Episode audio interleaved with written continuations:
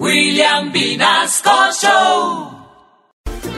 Son las 7 y 42 ahora. Este 22 de agosto se celebra el Día Mundial del Folclor.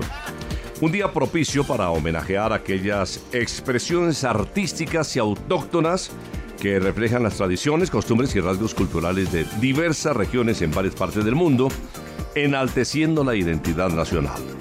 Por eso hemos invitado a nuestro poeta Candela, que trae un homenaje al folclor colombiano. Y es que no será Paulo Coelho, pero sí es.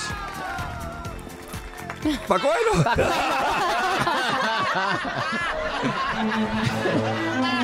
Hoy estamos celebrando de Colombia su folclor.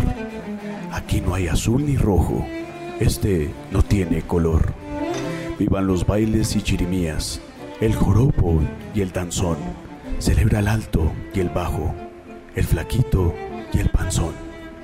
Como dijo pues Verónica, el día en que yo bailé, me cuadré con Disgustavo, bailándole un mapalé.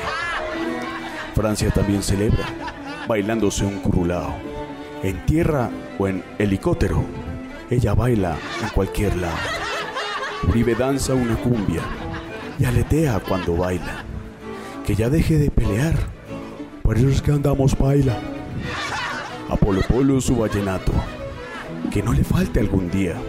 Ahora anda disque con novia. Ay Dios, ubícame a esta agonía.